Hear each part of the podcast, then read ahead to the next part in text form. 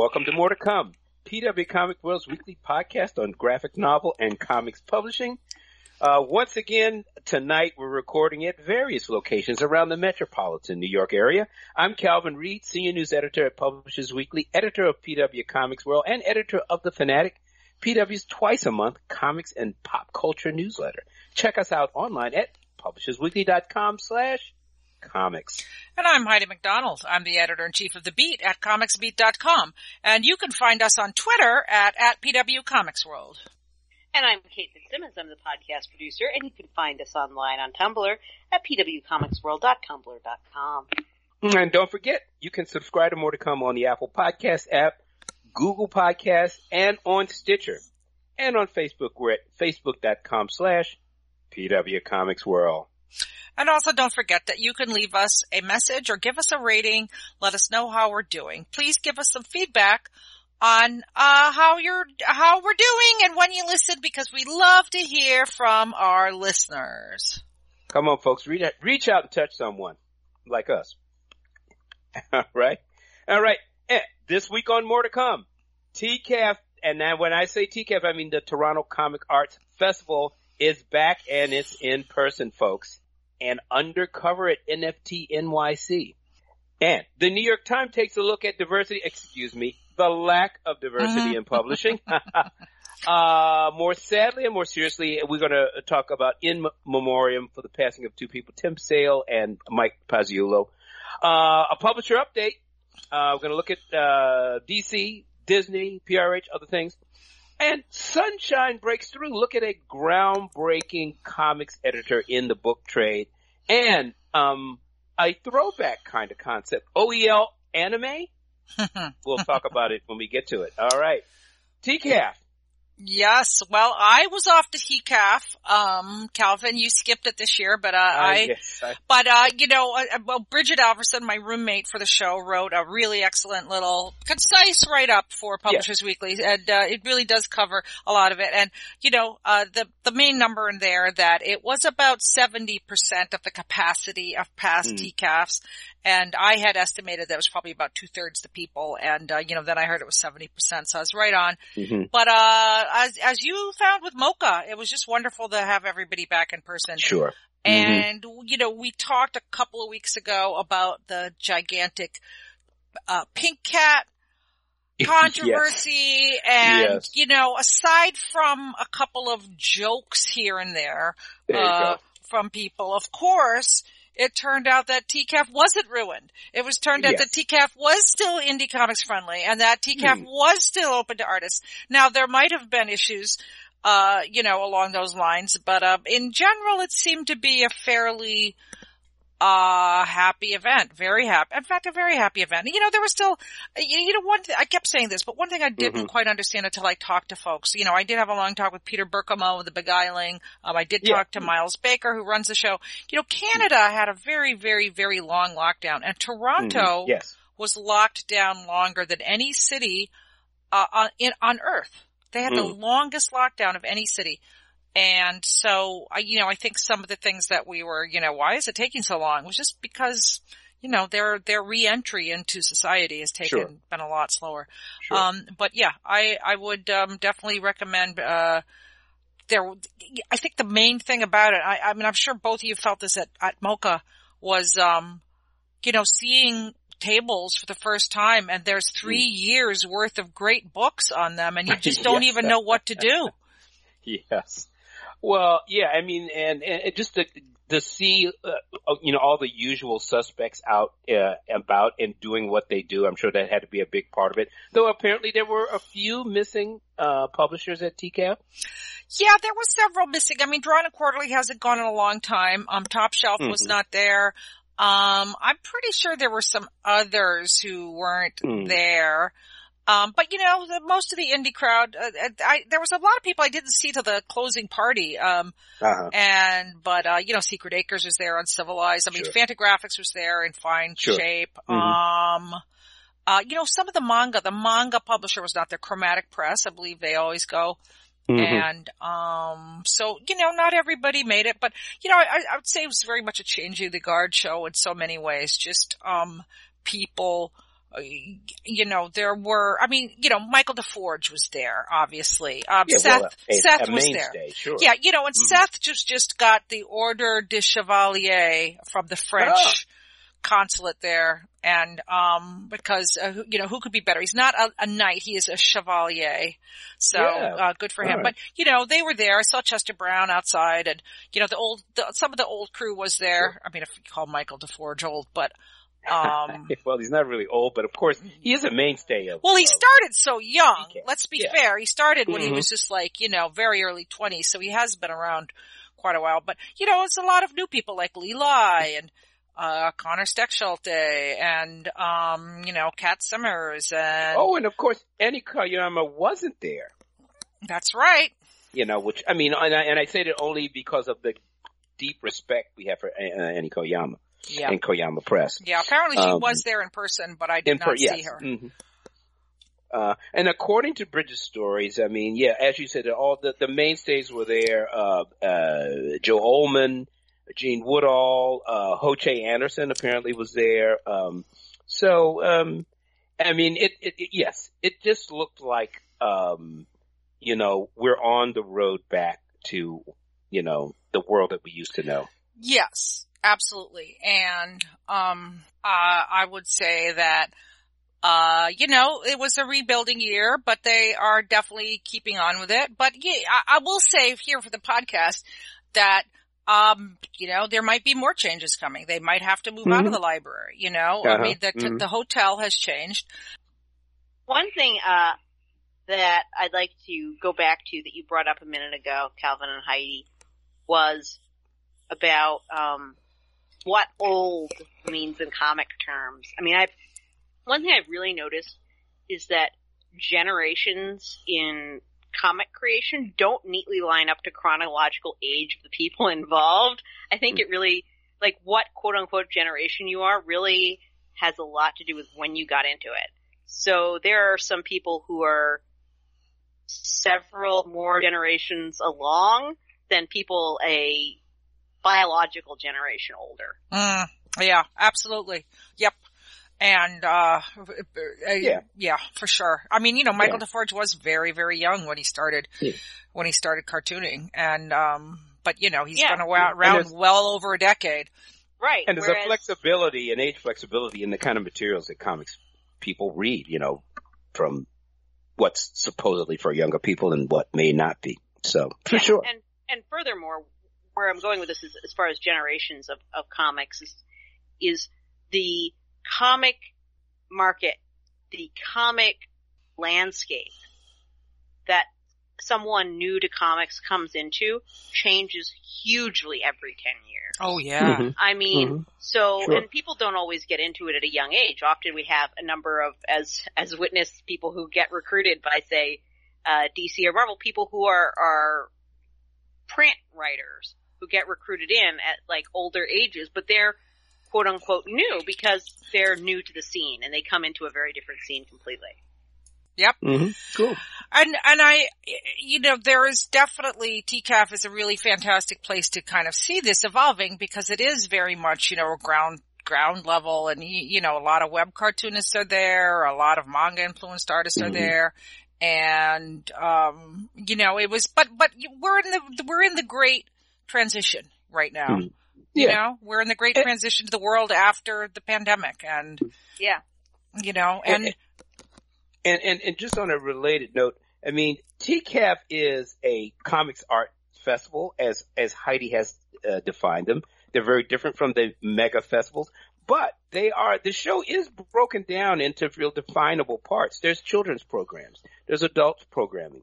Uh, in the past, there was actually even independent gaming development. Mhm. Uh, so it, though it has this ability to be both, um, you know, uh, to have the appeal and the breakdown of a larger show without the feeling of being overwhelmed and you know, trampled that the, the giant media cons can have. Mhm. yeah, you know, but I mean, there's animators there, there's, Mhm, yeah. You know, I think it was Guillermo del Toro went one year. Mhm, yeah. you know, he wandered into the library. Uh, and, um, you I know, also think people discovered the show uh, who maybe have spent a lot of more time at say Comic Con or New York Comic Con and Yeah. they're thrilled by it. Yeah, now I will say this year scaled back, obviously. And Yeah, so yeah. instead of having, you know, they had their library day, but it was virtual. And, Mhm. um, the, uh, they, they instead had, um, a academic conference, which I did go to the keynote speech. It was by a guy named Benjamin Wu. And this is something that I, I think all three of us, especially Kate, would be very interested in because his topic was really fandom and communities and Hmm. just, you know, how communities organize around different kinds of fandom, something that I'm totally fascinated by. So, Mhm. so there, I did not have time to see the other papers, but I do believe some of them are online, but, uh, you know, very interesting topic. And then they had Word Balloon Academy, which kind of they made a little bit more, um, accessible because the library conference used to be just in, uh, you know, in the library, in the, in the Mhm. panel rooms at the library. And this year they held Word Balloon Academy there instead. And, you know, there was a very good panel among Canadian publishers, which included Mm. Drawn and Quarterly and, um, uh, Conundrum, of course, and then Renegade Arts Press, because normally it, in past times, it would have been Koyama, but they're not around anymore, so it was Mhm. Renegade Arts, which actually has been around a long time. But, you know, they were very open about how they all get grants from the Canadian government, you know, Right. and, and, uh, you know, I mean, Drawn and Quarterly gets huge grants, but then they have to be audited. You know, to get to continue getting the bigger the grant, the more the audit, the bigger the audit. So Yeah. Well, that kind of makes sense. And- public and- money. I mean, it, it makes perfect sense, but it's also something that does not play to the strengths of comic publishers who are famously disorganized financially. yes, well, you got to be organized to get your And grant also- money. Who are uh, very often dealing with provocative or edgy or you know uh, uncommercial material. Yeah. Yeah, You know, yeah, uh, and doing it, you know, to, in some cases with public funds. So yeah, yeah. But I, I, I, Which- I cre- would create, of course, a, a firestorm of like of idiocy here in the U.S. Ugh, I Yeah. go. Well, um, uh, there was a lot, you you know, obviously Drawn and Quarterly, um, is fantastic, um, with the books that they put out. And Mhm. even though they don't set up, they do send their authors. Um, but you know, Mhm. I'm looking, you know, John Patrick Green, best-selling Mhm. author of The Investigators was there and Yep, on the Uh, children's side, sure. yeah, Joe Ryu, who also does kids books, was there, and you know, all of that was super well represented, and uh, just the the the diversity of comics was definitely on display. It was really uh, just as wonderful as as always. It was a little different, and uh, and as oh, so I, I started to say before we had our technical difficulties that you know it did move from the hotel, and uh, Mhm. some people asked me what I thought of the hotel, and I said, you know, the old hotel was amazing because I say there's Yes. two kinds of shows. You know, there's the there's the pack for the day show, and then there's the uh, run back to your hotel and drop off your book show. And Yes. this changed from a pa- a drop off your books at the hotel day, even though it was around the corner. When it wasn't next door, it was still you know a ten minute walk. It was a very easy. It was a very easy walk, very and, easy and convention thi- commute. yeah, and this hotel was probably only, you know, 10 minutes further, but it was a Hmm. lot further than 10 minutes. So, you know, you couldn't right. just run back. You couldn't just run back. Uh, although on Yonge Street, that's, you know, Y-O-N-G-E is pronounced Mhm, yeah. Young, in case you're wondering. Uh, let- you know, Kate, I would strongly, if you ever were to be able to come to TCAF, I know you would enjoy it so much because TCAF is just famous for its street food. And so, Yeah. Ah. so this street, you know, this Yonge street, which is like, you know, one of the high streets, the entire, it was about a kilometer, uh, this entire one kilometer walk was just lined with every kind of street food, mostly Asian street Yeah. food. So, but I mean, you know, one had the Japanese egg sandwiches, the other had the Kor- Chinese crepes, and then there was the, the roti stand, and then there was 25 different kinds of tea, and I, I mean, I would go and eat one, and then I'd walk, and then I'd be like, oh man, I wish I'd gotten that. So I, I, I literally gained five pounds in Toronto. I literally, cause the go. food was so good. yes. Well, I I am really. Uh, I mean, believe me, I I'm just not a. I'm kind of uh, not a in a big travel mode these days. But really, I love TCAF. I would have loved to have been there. Uh, I expect to go back again. Mm. Um, uh, but yes, this is still a show that um, you'll fall in love with. You, once you, yes, you know, a bunch of people went for the first time, like Karen Green, Ivanka, Oh, uh, right. Yes, you know, I librarian, and uh, oh, oh yeah, she, was- I think she liked it, you know, and then Yes. Ivanka Hahnenberger, our good friend, Yes. um, and uh, you know, a few other people who were just, you know, we went for the first time, and they they all fell in love. And who we have been like hyping the show to them for, for multiple years. I know, I know. So Um, there you go. yeah, All right. yep, there you go. All right. So next year in Toronto. Yes, for sure. And Kate, like I said, you, if you ever travel, you would so love this show. So I would, you know, um, recommend it highly. Now, uh, then I got back and, you know, we are doing this by Skype, uh, because I, I feel a little crappy. And so just to be on the same, I'm not, I've tested myself for COVID and so far I'm negative, but, um, just under the weather. But if I caught COVID, I'll tell you where I caught it. I didn't catch it at TCAF. I caught it because I snuck into N- NFT NYC. So, Ah. which is going on this week, which is uh, apparently it's been held in some form for four years. So, which Hmm. predates the NFT boom of last week, uh, last week, uh, last month. Well, you know, might as well be last well, uh, week. the, and wasn't pan- that the yeah well, go on. pandemic time. Um, but this show was as far from TCAF as you could be. It was taking place at the Marriott Marquis at Times Square. I have never Yeah. seen that hotel t- uh, take over. Like every square inch of it was covered with ads. You know, but Madonna played a party for Really? yes. Um, there was the Ape Ape Fest. I was Oh, going to no. try to see if I could sneak in, but you needed a ticket, and you also and the way that you got a ticket was if you owned a Bored Ape Yacht Club. Uh, you know, have to own one of the NFTs, then you could apply for a ticket. But they had like, h- you know, Haim was playing one night, LCD Soundsystem was, so, Sounds incredibly So- exclusive. eh, so if you're, you- Yeah, and that's probably the reason why they're they're trying to get people to buy their apes in the first place. yeah, hey, you can totally if you go to New York and pay all this money for a ticket and you can get into this free party that only costs the tens of thousands of dollars Huh. for your ape. Oh, Kate, it's only 4F, you know. Um, I will say, um, I'm probably going to do a longer write up about this for the beat because I did take a lot of photos and, um, there was a lot of entrepreneurial spirit there, definitely. Very Mhm. busy. It was packed. It was packed, Yeah. uh, you know, a lot of people, nonstop chatter everywhere, chatter, chatter, chatter, chatter, chatter. Um, you know, free, free stuff. I got, you know, free food, open bar all day. The ticket cost $800. So, um, I was, it's, you know, somebody gave me their badge. I did not pay a penny, but you know, free drink all, all over the place. Um, and I got a Well, a, at eight hundred dollars, I should hope so. yes. Give you a free drink. yes. At And eight I- hundred dollars, they should give you a free computer. Yes. and then I got a bucket hat. Uh, should, I, if, if we were visual right now, which we're not, I would wear it so you could see it. But, um, uh, but my biggest takeaway was just that this space, everywhere you go, cause there was like little, you know, not booths, but like tables, like little, little setups, right? Like a high top was a booth.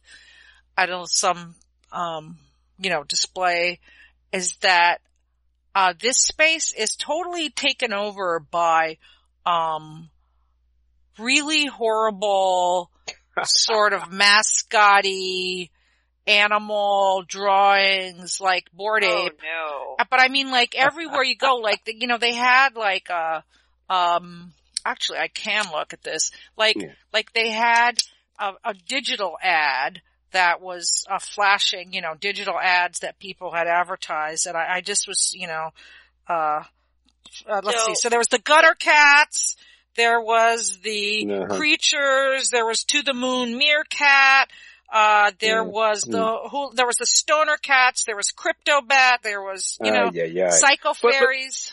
Yeah. But- so but- but what it about was the it bad impact- art? Uh, trying to pretend to be ironically bad. well, I mean, I mean, wh- what I'm curious about is, is this stuff good for artists? I mean, that's what the pitch is. That somehow or other, NFTs are helping artists. Well, let me tell you what I learned while I was Mhm. there, which I can't believe. I can't believe this isn't a bigger story. That, you know, the actual Bored Ape Yacht Club, the the, the lead artist of the Bored Ape Yacht Club, uh, is a woman. I believe she's from China. Her name, she goes by the name of Seneca. She was hired, work for hire. Hmm. And Oh, no. she was the lead. There was other artists, but so, ba- you know, you could order your ape, you could order the elements, but like basically Mhm. all of the actual freaking artists who actually draw this stuff Mm. or work for hire. And so she Mm. doesn't get any royalties. She doesn't get any, um, she doesn't have any stake in this company. I mean, I Hmm. want to swear, you know, a- out of anger because it's like just, this is this, the same old crap. Same old crap. Sounds that way. And But yet, I mean, when I talk with people in the comics business about uh, all the, you know, the people that are generating NFTs and why it's a good idea, this is what we continually hear. That you know, even something like Zest World, I mean, that the, the new comics platform, um, the new subscription-based platform. I mean, they pitch themselves as helping artists create NFTs because this is going to give them some kind of value going forward. And, and I'm just trying to figure out how.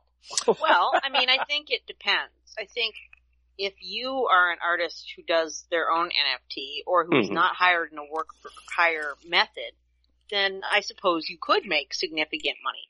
But like, I think anybody who is going to buy an NFT, take a look and make sure it's not work for hire. Take a look and make sure the artist does get the money because it, it does not go without saying. Yeah. I mean, it's sort of, uh, ironic, sadly ironic that, you know, um, these like cartoon animal digital assets are kind of being made on the same work for hire basis that, you know, we're trying to get away from in the, in the uh, Yeah. analog. I, it's absolutely, Well, I mean, yeah, I mean, it's the, the cheapest common denominator version of the NFT. You know, we go straight from, uh, basically bragging rights for a piece of art that took a lot of time and takes a lot of love and exists on its own right to just, um, you know, jumble mix of, of ape parts, which you stick in your hand in and pull out an ape from the generator and you don't really pay the creator of the generator that well. Mhm. Yeah. Now, I, you know, Seneca is creating her own line of artwork now that is very similar to Bored Ape, but has like some, you know, it's an ape, but it's, it looks a bit different. And,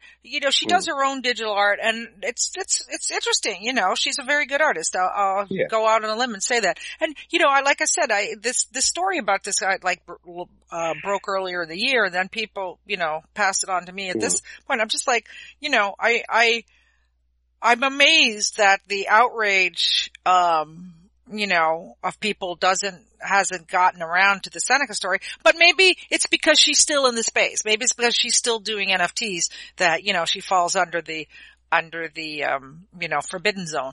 But, um, Well, you know, I mean, I, I think maybe some of it is that people don't think of the board apes as having an artist mhm. Huh? because I her don't. art I sure don't. Yeah, because her art was making the component parts for the ape generator. Mhm. And because people just think about the generator, they just assume all of it was was coughed up by a computer somewhere, not understanding that those component parts had a human behind them. hmm Yeah. Well, you, you know, I, I, I went, you know, like I said, I got my badge from somebody and, you know, I was walking around with, with someone who does, uh, work in the, in the NFT space, you know, among other places. And, you know, they were caught up in the excitement of it all. And, and I could understand, you know, I mean, I'm, I'm, uh, you know, you could either be so rich you don't care about money or so poor you don't care about money. And I'm so poor I don't care about money, obviously. And, you, you know, if you were looking at the money that had been thrown around at this conference, you would be impressed. But, uh, you know, I'm looking, there's a story up on Vice magazine, which I haven't read, but I'm eager to read it. Uh, it says, uh, at NFT NYC attendees see opportunity in crypto chaos. So, you know, I mean, the way people were talking, you would think that the crypto market was sound as a pound, you know? So, um, uh, y- you know, well, I, I, mean, they already invested in this convention. They can't, right, you know, right, right, right. uninvest. So therefore, you know, maybe if we keep saying that business is booming, business will boom again. Yeah. I, yeah.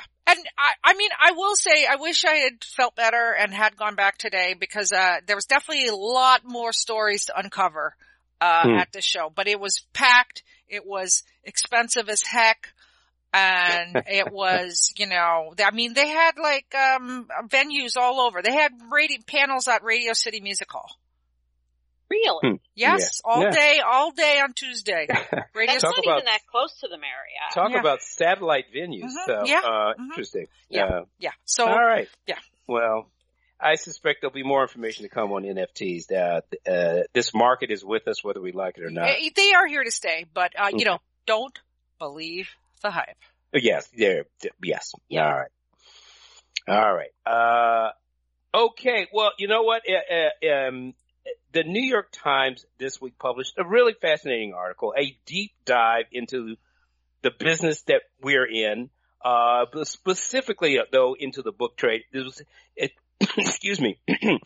it was a, a look at the diversity in publishing and I will say a long running joke among, uh, you know, among some of us in the business uh, would turn that around to the lack of diversity in the publishing industry.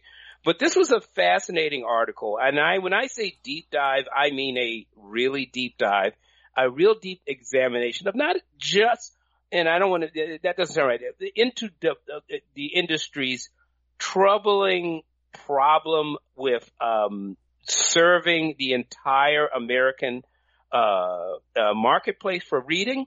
Um, but it also actually served another purpose to illuminate the actually the mysterious machinations of publishing, how book publishing works. I think most people don't know beyond you know the occasional over glamorized version that you see of an agents going out to glamorous lunches with authors.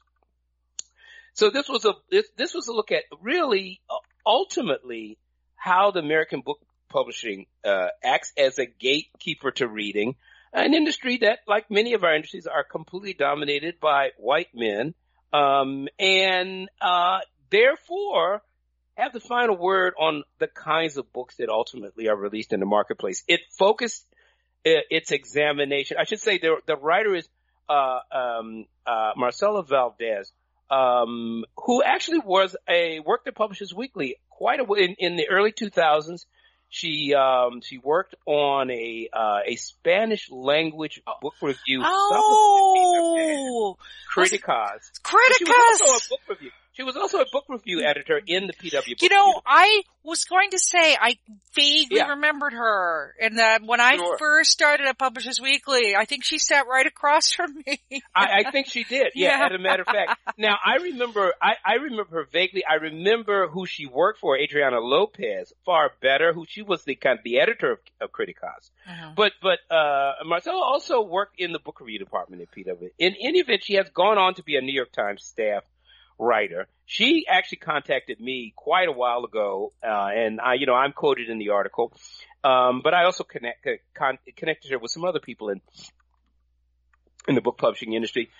She used as a focus Lisa Lucas, who, Mhm. uh, uh, is the, the former, uh, executive director of the National Book Foundation, which, which is the organizing entity around the National Book Awards, the premier American, uh, uh, literary, uh, uh, um, uh, awards and has more more recently was signed, you know, in many ways in the wake of the George Floyd uh, murder and protests. Mhm. Uh, she was named to head up Pantheon and Schocken, two storied imprints, you know, at uh, Penguin Random House.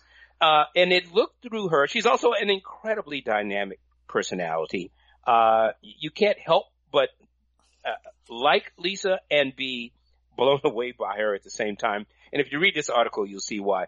And we're bringing this up because I think we're all in this moment. We've talked about it on this podcast of how the comic book industry, um, and now, of course, in the book industry, the graphic novel component of it are are are, um, are dealing with diversity, are bringing in more kinds of comics in more forms for more readers than ever before. There's a new generation of readers who are looking for different things to read in addition to these genres that we, that we love and that have brought us to comics like superheroes, but also bringing in, uh, genre comics, bringing in new readers and bringing in a new breed of creator as well. So Yeah. I, I, I bring this up, excuse me, go on. I bring this up because this article uh, really touches on everything that we've talked about on this podcast, and it also reaches out and gives a lot of love to the comics uh, medium as well. I'm sorry, go on. But I would like to push back on that a little because I don't think mm it's a matter of bringing in.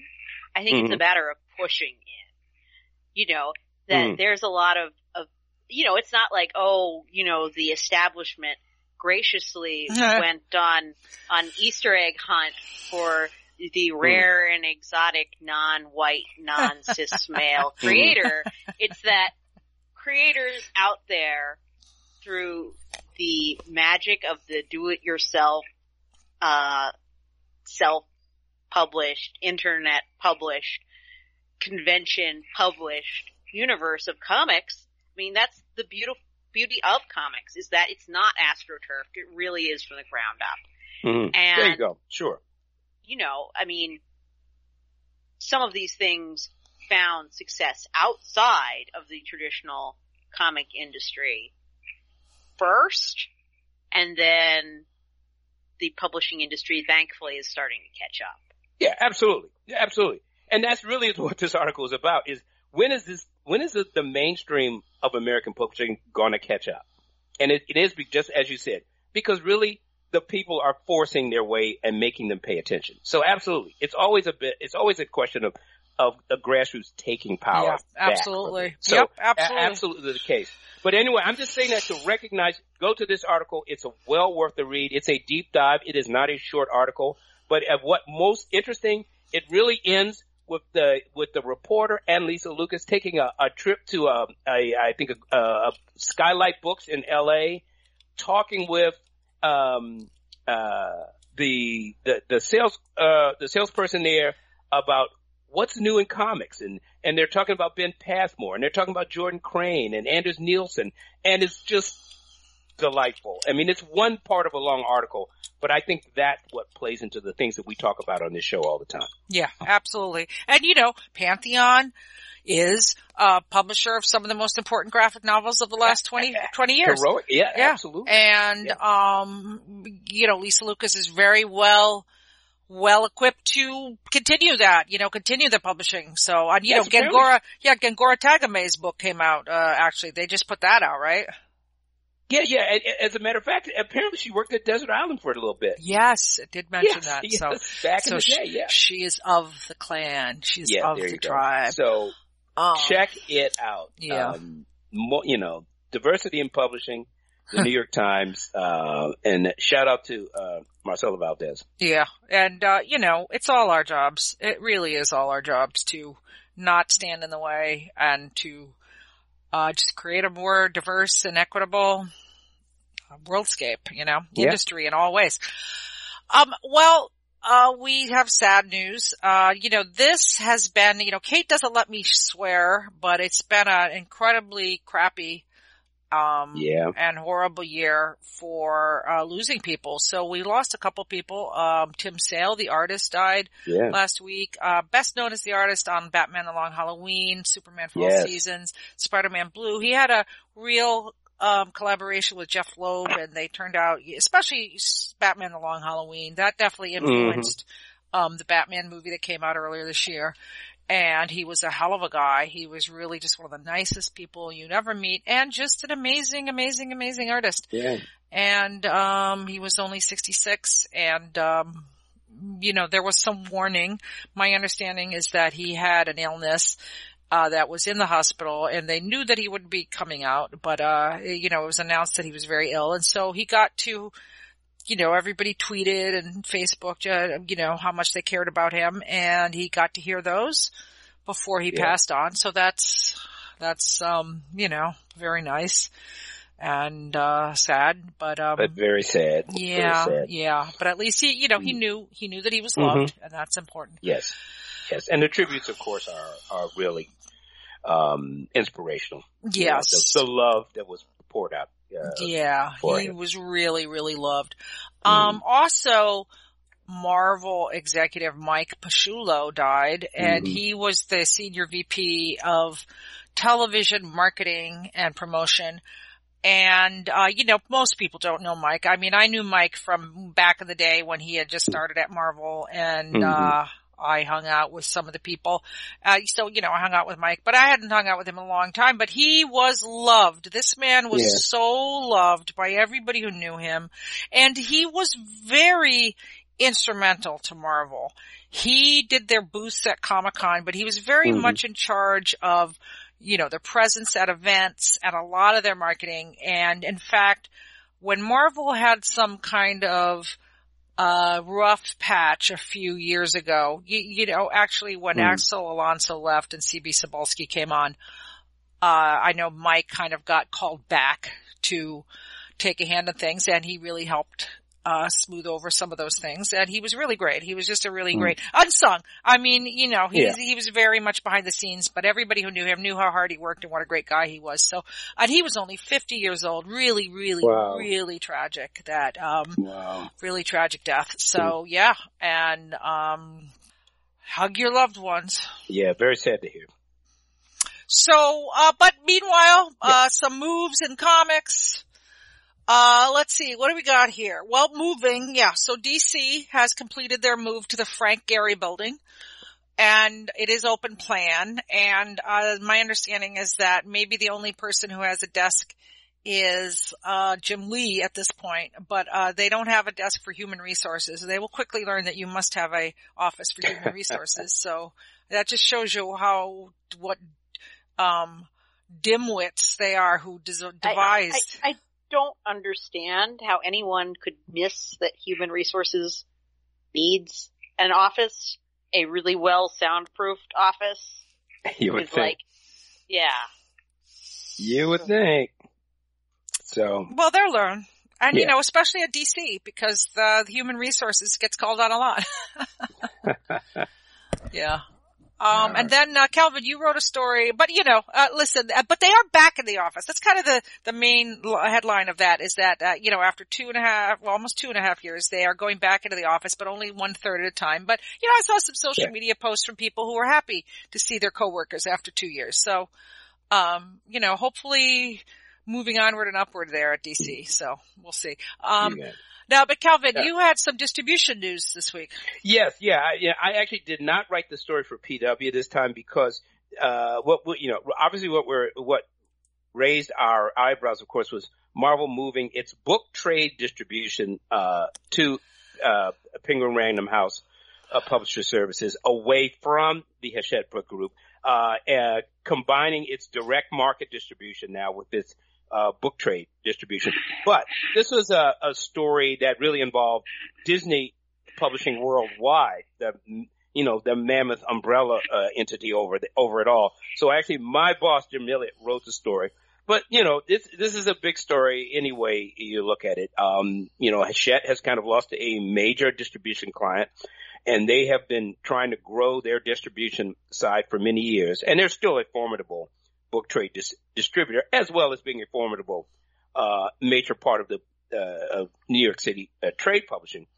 Uh, but this is something that we have been, you know, looking at previously and wondering what was going to happen, and the other shoe has finally dropped. So uh, PRH will represent Marvel in both the direct market uh, and in the book trade. Mhm. All why the graphic you- novels and book books. Yeah, yes. Sorry, go on. Sorry, sorry, I didn't realize you were finished. No. Uh, so why do you think PRH was the winning contestant? Uh, because they're like the best distributor on the planet. Yeah, and also, you know, when Marvel sent its periodicals to uh, Penguin Random House um, last year, there was a lot of talk about why they didn't do bookstores as well, which was with Hachette, as Calvin mentioned. Mhm. And uh, during my own research, uh, apparently a previous regime at DC Comics, because they've been with PRH for the book trade for a long time, but Yes. they had some kind of clause in their contract that PRH could not distribute Marvel. And, you know, this was some kind of anti, you know, fear of, of, you know, compa- competition or Marvel drowning them out or something. And Mhm. I would have to say that was probably the work of a long gone regime at uh, DC. Uh, cough, cough, Paul Levinson, Bob Wayne, cough, Mhm. cough. And so apparently nobody really cares about that anymore. Yeah. Now, yeah, yeah, no. Yeah, I mean, I, it, it, it, I mean, whatever you think of, of PRH, I mean, they are really a formidable distribution engine, and um, it, it doesn't surprise me that this, you know, is happening. I mean, um, and of course, they have shown themselves to be, you know, formidable in the comics market as well. Well, so. you, you know, Graham McMillan had a his newsletter, which I don't know if you guys read it. It actually is quite good, but it doesn't hmm. seem to get as much reach as I it should. But uh, when he was reporting on the story, he pointed out something that was run on the beat in Brian Hibbs' uh, annual Bookscan report that a Marvel title did not show up in the Bookscan top graphic novels until number 980. Hmm. They did not have a book in the top 10 top 50, top 100, 200, 300, 400, 500, not barely in the top 1000. So mm. that might be why they switched distributors. Yeah, yeah. Well, I'm sure that the numbers never lie. Yeah, exactly. So, mm. um, yeah, and so, then, uh, yeah. Yeah. So well, it's going to be interesting to see. Uh, now, I, I, my interest goes back to the direct market. I mean, right now, uh, PRH only does floppies for Marvel. I mean, though they also distribute other major uh, American dis- uh, independent comics publishers. So Calvin, they do I do IDW too, don't they? They do indeed. Uh, they do Dark Horse. Yeah, but they Am do right? IDW's floppies. Uh, uh, didn't oh, you know what? I'm confused. Did that just start? Yes, it just started. Very recently. I mm-hmm. guess it slipped my mind. So, um, there you have it. I mean, I, I, you know, I, will keep, we'll keep watching this space. Um, also, uh, uh, Conan the Barbarian is on the move. Uh, Kate, did you have that story? I did. So, Conan the Barbarian has kind of an unusual situation because he's hopped from publisher to publisher. He's had many incarnations. And, um, you know, he was with Dark Horse and then with Marvel and now being transferred to a totally different publisher. I mean, I guess barbarians just can't settle down. well, he's a nomad, huh?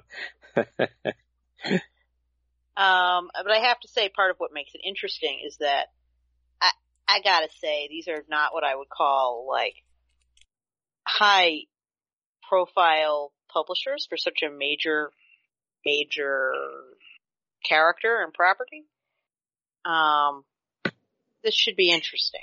Well, I mean, Titan is actually, I mean, they're top 10 in the direct market. You know, yeah, they don't yeah. always get the, the props for it. Um, yeah, yeah. Well, I mean, Titan, I, I guess maybe it's because I'm an American and Titan is bigger in Britain. But I think of Titan as the people who tend to put out the lazier adaptations as opposed to original work so much. Mm. And Conan has really had a wonderful history of very original comics, of like really top notch things that don't feel like they're just like a Star Wars tie-in novel, you hmm. know? Mm. And so, I mean, maybe I'm wrong. Maybe it'll be amazing. But it was a bit of a shock to me to go from Dark Horse to Marvel to Titan because it feels like a step down.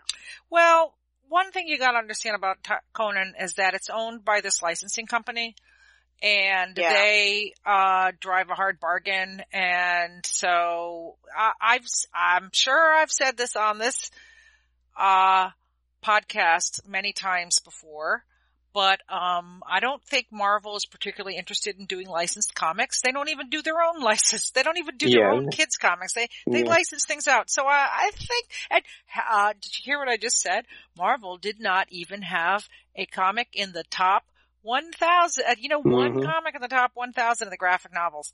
So, you know, uh, it's quite possible that sales were not what they hoped and, uh, so they went to a, a different, a different uh, company. And I'll say, I think Conan fits right in Titan's wheelhouse. So it's right, right in there. And because you they know, do do a lot of licensed books. Yeah, oh, I'd they have do. to, they I, do I'd almost have nothing agree with you. but licensed Yes, books. exactly. Yeah. Um, it's just, I don't know. I mean, I guess maybe I'm being a comic snob. Of course I'm being a comic snob. This is a comic podcast. That's okay. But, uh, but Conan has a long and storied history of truly excellent top-notch comics. I mean, the Conan run recently at Dark Horse was amazing.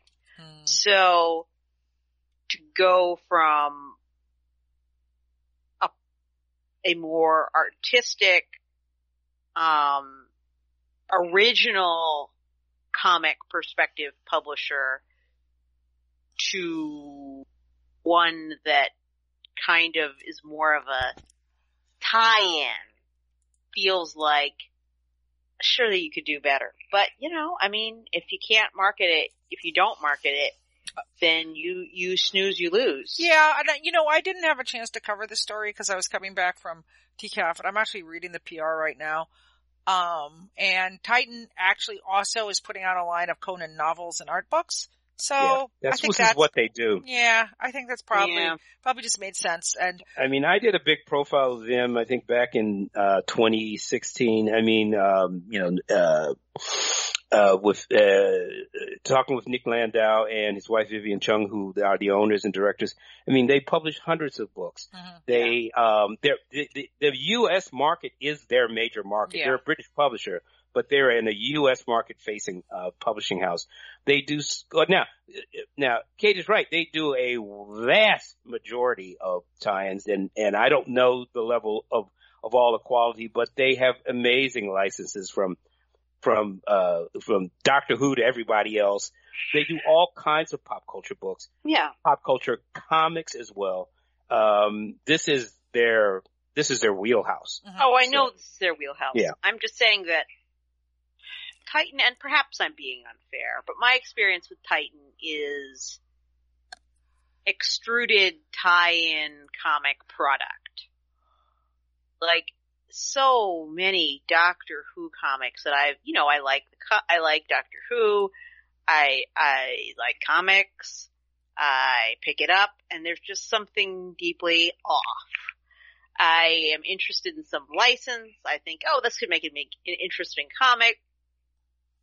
I pick it up from Titan, and I mean, it, if you look at any one page or any one panel, it looks fine, but it all just feels fine. Mhm. Uh, like it's meant to sit on a shelf, not like it's meant for the passion of reading. But that, that could be my own personal prejudice. I mean, listeners, please email in, tell us your favorite comic, your Titan comics that really stand up as works of art. Um, you know, I, I, I want to be convinced. There you go. Okay. All right. Um, uh, more to come on that, no doubt. Um, okay, folks. Well, you know what? We had a treat in, uh, that, had a, a great story that went out in the Fanatic, uh, most recently. A story by, uh, Rob Salkowitz. And this was about a figure in trade book publishing that I certainly didn't know anything about, but I was really happy to find out more about her. And it is Linda Sunshine. You have to love her name. Mhm. Uh, and the title of the piece is Linda Sunshine, groundbreaking book trade comics editor. And it's the story of, uh, a young editor starting in the 1970s who brought out such books as Superman from the 1930s to the 1970s, Batman from the 30s to the 70s, and The Origin of Marvel Comics. These are hardcover collections of classic comics. It's some of the first times this kinds of pub, this kind of publishing was being done in the book trade. They were huge successes and she was basically one of the advanced guard editors uh, of the world of book trade comics that we're living in today. Um, the books I mentioned, they first made their appearance in the 1970s. And if you look at the story, which is at publishersweekly.com slash comics, um, you, you know, uh, there's great stories about her cold calling, uh, Carmen Infantino at DC Comics and, um, trying to convince him because as she said, I had this idea to do a hardcover book about Superman. No one had done it before and DC was incredibly skeptical.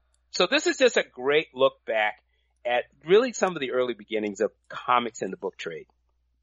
Wow, cool. I had never heard of this person. Me Um, neither. another secret of comics. Wow, I love it. Yeah. I mean, she also did hardcover collections of, of, of, of DC War comics, um, uh, uh, uh, romance comics. Um, it really is, uh, you know, the, the best of DC science fiction comics. Uh, it really is, uh, extraordinary. I didn't know anything about, uh, I knew nothing about her. And it's also very interesting. Origins, the, the origins of Marvel Comics are, uh, obviously came under some, uh, criticism, of course, of Stan Lee was those. were- This was a time Stan Lee was was making somewhat unsubstantiated claims about who created what at Marvel. Uh, so this did become fairly controversial, as uh, as Linda says in the article. But you know what? Uh, he was far more knowledgeable, obviously, about this, and he was the publisher I had to license this material from. So, Right. uh, yeah. But check it out: publishersweekly.com slash comics. Um, you know, um, tangent. Um, Calvin, have you seen those Penguin Marvel books yet? Uh, yes, in fact, we have a story coming up, an interview with the editor of the Penguin cla- Marvel Penguin Classics that will probably be in the next Fanatic. Oh wow. Okay. Yeah, So, I haven't yes. seen them yet, but I keep hearing that they're awesome. They are awesome. I've seen uh, PDFs of them. Who's who's making that noise?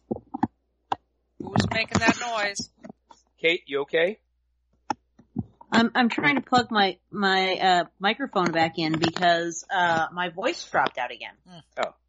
Oh, uh I plugged it back in and I'm going to tell it to to Okay, let's We let's hear- we let's hear you. start. Yeah, we can hear you. Yeah, yeah. We let's can hear you. let's start back. over again from where I asked you uh, about the tangent. Okay. Yeah. Okay. Calvin, uh, Yeah. it's a little bit of a tangent, but have you seen those Penguin Classics collections of Marvel Comics yet? Yes, I have seen them. I've actually seen PDFs of them, and it, and now look, these are the stories that I read as a kid. Uh, really brilliantly recolored and printed. I've seen PDFs, and we're going to have a story about them with uh, an interview with uh, the overall editor of the series uh, by Brigid Alverson. So probably in the very next uh, Fanatic newsletter, you can, awesome. you can read That's that. Yeah. fantastic. I mean, I haven't seen them yet, but I keep hearing that they're awesome. So I'm, I'm, I need to get, I need to get a hold of those. Um, Yeah, I think they- I they might have an email incredible. I mean, somewhere. You can Wow. read, um, and I'm rereading these incredible uh, Ditko stories, Jack Kirby stories, um, um, because he's doing. I think there's it's the Black Panther. Um, I forget. There's three. Well, there's of them definitely will Spider-Man. I think there's Spider-Man, Spider-Man, Black Panther, and maybe Yeah. FF or something. But um, you know, I've said, I've been saying for a decade or more that if you want a license to print money, just start putting out a library of Marvel collected comics from their vast library in a cute matching set. I think you will do very well with it, and keep it in print. Keep it in print. And, And let's remember- also Wait. Go on. organize it Go on, in Kate. some way. Also organize it in some way that makes sense. Yes. Marvel has so many different versions of the same title, often within like two months of each other. It can be almost impossible for someone who's not an expert to figure out which one comes after which. Well, let's remember these books also come with really incredible essays. I think uh, Gene Yang is doing one of them. Uh, so they've got great essays, as the as the Penguin Classics do. And let's remember also, you when you're included in the line of Penguin, Penguin Classics, this this this is kind of considered the canonical, the entry into the Right. canon of of of English literature. Um, and I can't think of anything more appropriate for this these classic works of Jack Kirby and Steve Ditko and Stan Lee, uh, uh, uh, to be in this august company of the great works of, of Western literature. So they're coming to a bookstore near you. Yeah, very good. And um, finally, Kate, I believe. Yeah. Uh, speaking of August, um, I believe there an, an, an, a old, a long-term argument has been broached yet again. yeah. In the anime world. Ah, yes. So, listeners, if you're new to comics, manga, or anime,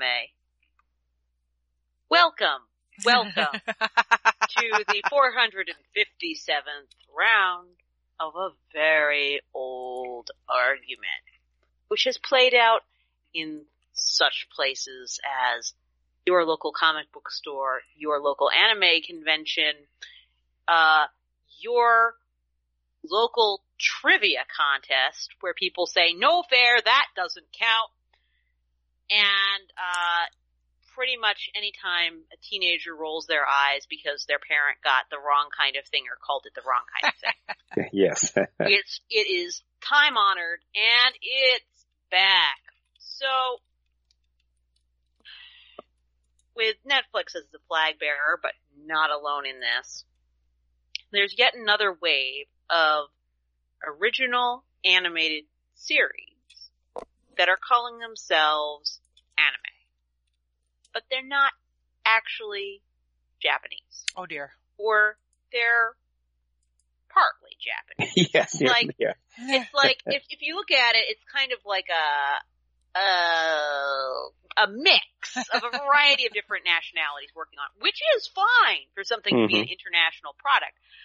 But when the original idea and story is from, say, Poland in the case of The Witcher, and maybe the art design was in Japan, but the scripting was done in America, and the actual animating took place in Korea, to then go, yes, this is totally anime, and pushing it as exactly the same kind of product as something created entirely or 90% in Japan, eyebrows get raised. Hmm.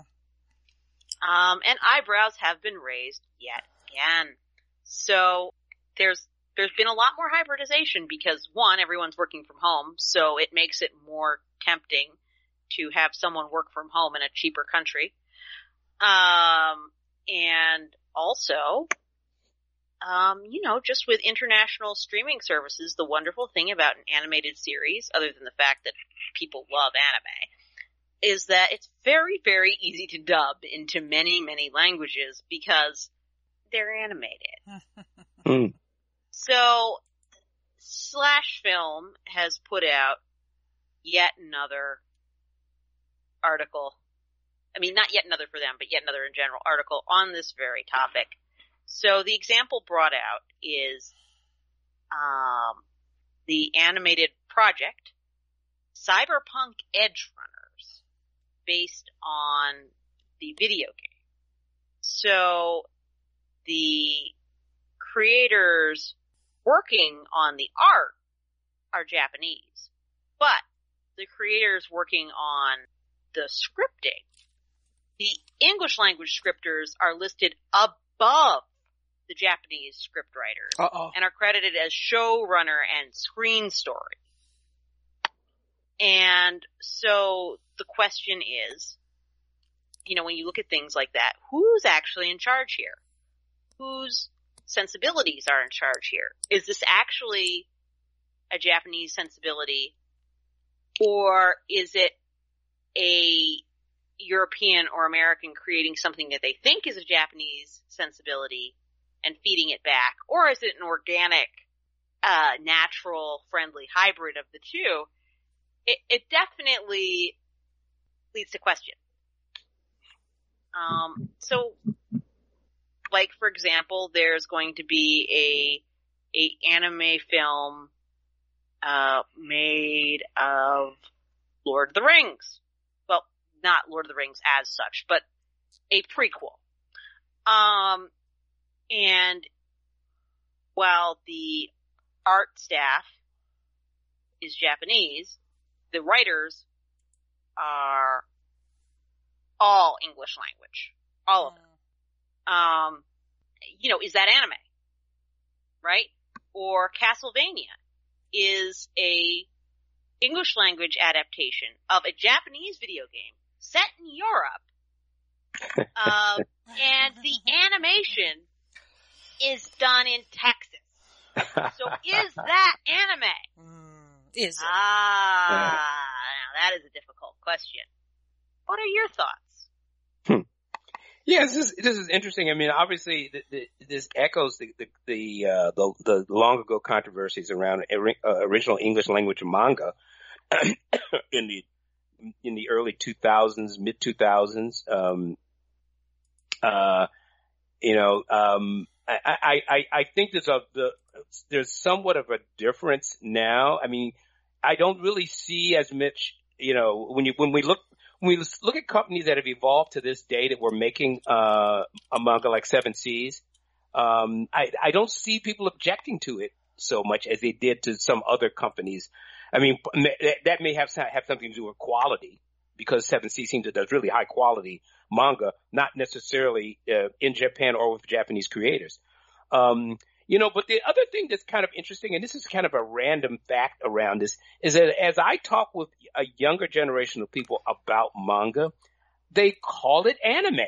Mm, yeah, yeah. Well, They- I I don't know that it's a younger generation, Calvin, so much Mhm. as it is uh people who are not hardcore, like part of the fan world. Like, which I don't mean they don't love it as much, Mm. but which I mean they came to it through streaming on the internet. They didn't come to it through the back room of a comic shop.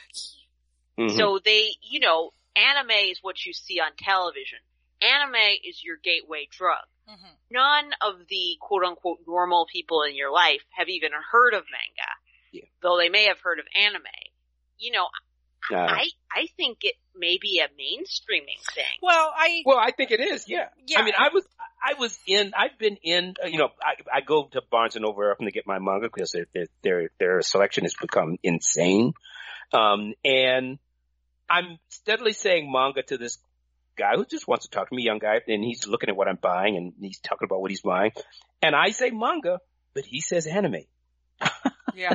Well, I, you know, I think, uh, I, I mean, I, I think people know there is printed anime.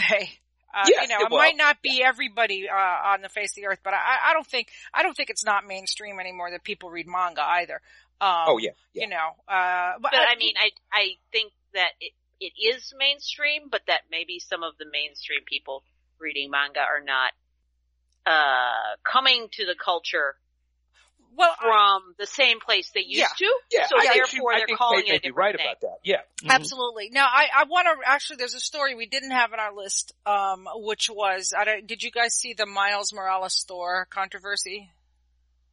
As to answer Kate's question of whether you know you consider this anime if it's made in Texas, um, you know. Oh yes, I did see that. Yeah, Yes, you know sorry, they that did wasn't on this. the list. What if, um, what if Miles Morales came Thor?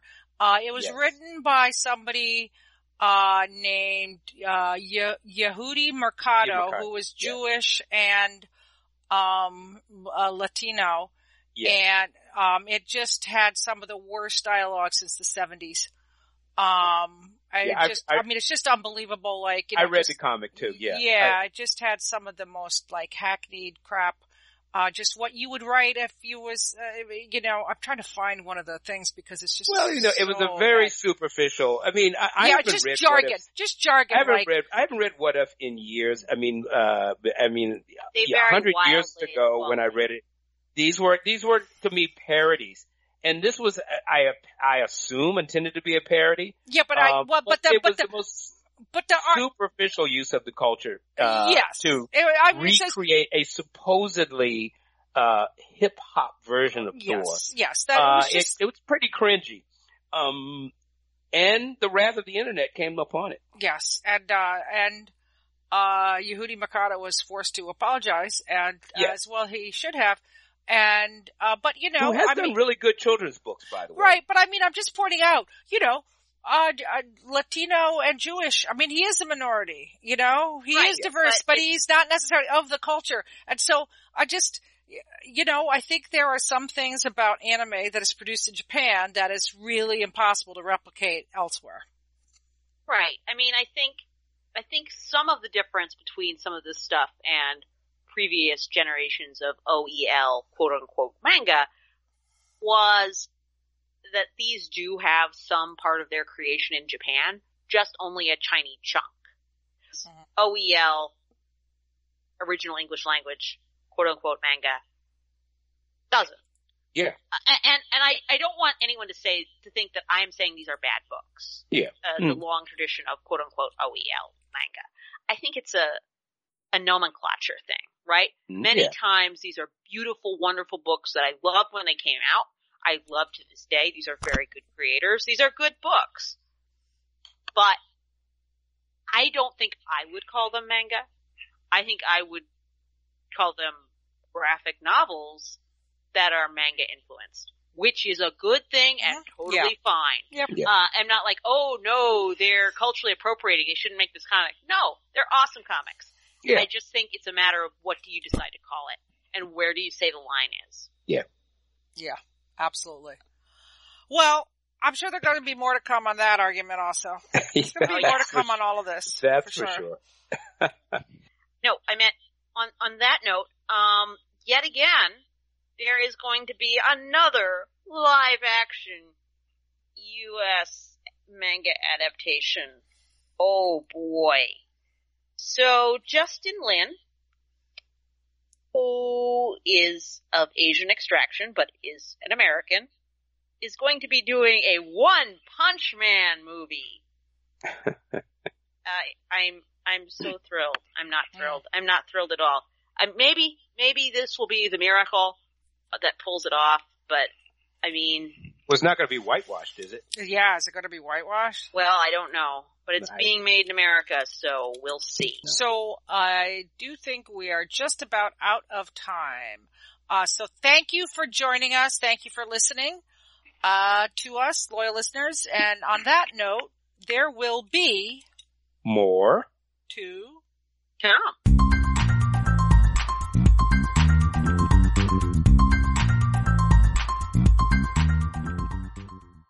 Anyway. Well, I mean, and on that note, um, Thank you have- for joining us No, this no. week.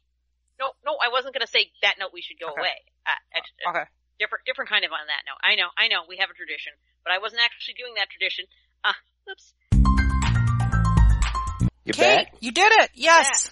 Yay! Amazing. We have master technology.